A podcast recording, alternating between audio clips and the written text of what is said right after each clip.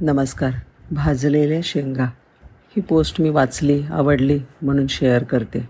लेखक लिहितात खूप दिवसांनी छान गाढ झोप लागली. जाग आल्यावर पाहिलं तर हॉस्पिटलमध्ये आहे हे लक्षात आलं. बेल वाजवल्यावर नर्स आतमध्ये आली. Good evening sir.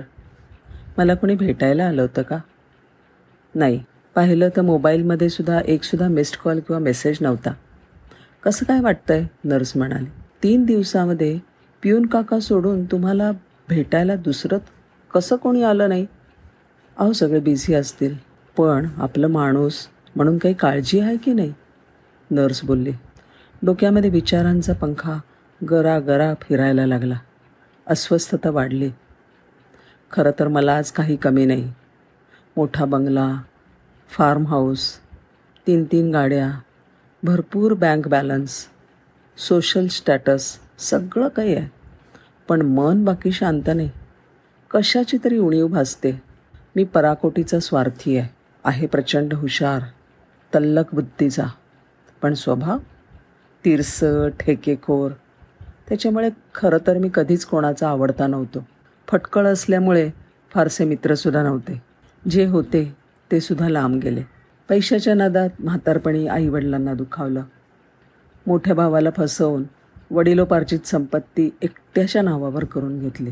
विचारांची वावटळ डोक्यात उठली होती. खूप राग आला स्वतःचा. मन मोकळं करायची इच्छा झाली आणि बायकोला फोन केला.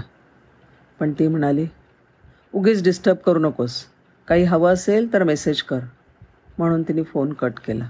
तारुण्याच्या धुंदीतल्या मुलांशी बोलायचा तर प्रश्नच नव्हता. फोन नंबर पाहताना दादाच्या नंबरवर नजर स्थिरावली. पुन्हा आठवणींची गर्दी उसळली. तीन वर्षापूर्वी आमच्यामध्ये कडाक्याचं भांडण झालं होतं. दादानी समेटायचा प्रयत्न केला पण माझा इगो आडवा आला होता. म्हणूनच आता तोंड उघडायची हिंमत नव्हती. बोलावंसं पण तरी वाटत होतं. शेवटी धाडस करून नंबर डायल केला आणि डोळे गच्च मिटून घेतले. दादाचा आवाज आला. दादा मी बोलतोय. हो अजून नंबर डिलीट केला नाही आहे कसा आहेस तू? फोन कशाला केलास? दादा तुझा राग मी समजू शकतो. खूप चुकीचं वागलो. गोड गोड बोलून तुला फसवलं. काही असं ठरवलेलं नसताना आपसूक मनात साठलेलं धडाधड मी बोलायला लागलो. हे बघ मुद्द्याचं बोल. उगीच शिळ्याकडेला ऊत आणू नकोस. आता आपल्यामध्ये काही शिल्लक राहिलेलं नाही. नको रे दादा एवढं तोडून बोलूस. अरे मी फक्त बोलतोय. तू तर दादा ऐक ना. पैशाच्या नादानं मी भरकटलो रे चुकलो. बरं ठीक आहे. आता फोन का केलास? दादा हॉस्पिटलमध्ये मी एकटा पडलो आहे का? काय झालं? दादाचा आवाज एकदम कापरा झाला. बी पी वाढलं आहे चक्कर आली म्हणून भरती झालो आहे डॉक्टरांनी आराम करायला सांगितलं आहे सोबत कोण आहे? कुणीच नाही रे. दिवसातून दोनदा बायको आणि मुलं व्हिडिओ कॉल करून विचारपूस करायचं कर्तव्य पार पाडतात. अजबच आहे. नाही रे दादा. जे पेरलं तेच उगवलं. मी त्यांच्याशी असाच वागलो आहे कधीच प्रेमाचे दोन शब्द बोललो नाही. फक्त व्यवहार पाहिला. स्वार्थासाठी नाती वापरली आणि तोडली. आता एकटेपणाने कासावीस झाल्याने डोळे उघडलेत रे. कंठ दाटून आला आणि फोन कट केला. अंधारात तसाच पडून राहिलं. बऱ्याच वेळाने नर्स आत आली. तिने लाइट लावला आणि हातामध्ये कागदाचा पुडा दिला.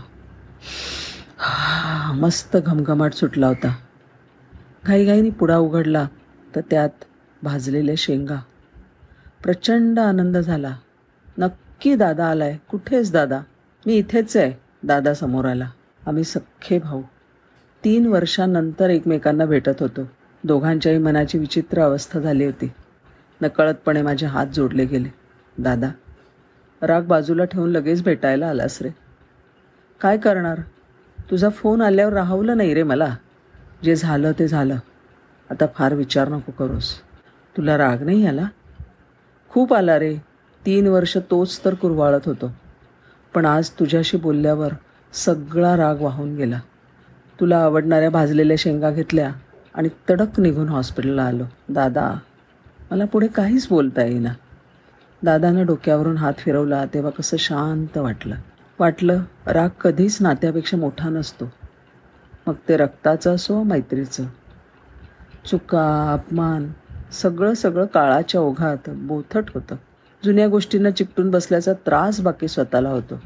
दादा लहानपणी द्यायचा तसाच शेंगा सोलून दाणे मला देत होता आणि बोलत होता. त्या भाजलेल्या खरपूस दाण्यांची चव अफलातून होती. सहजच माझं लक्ष कचऱ्याच्या डब्याकडे गेलं. आणि त्यात शेंगांच्या टरफलाच्या जागी मला माझाच इगो गळून पडलेला दिसत होता. धन्यवाद.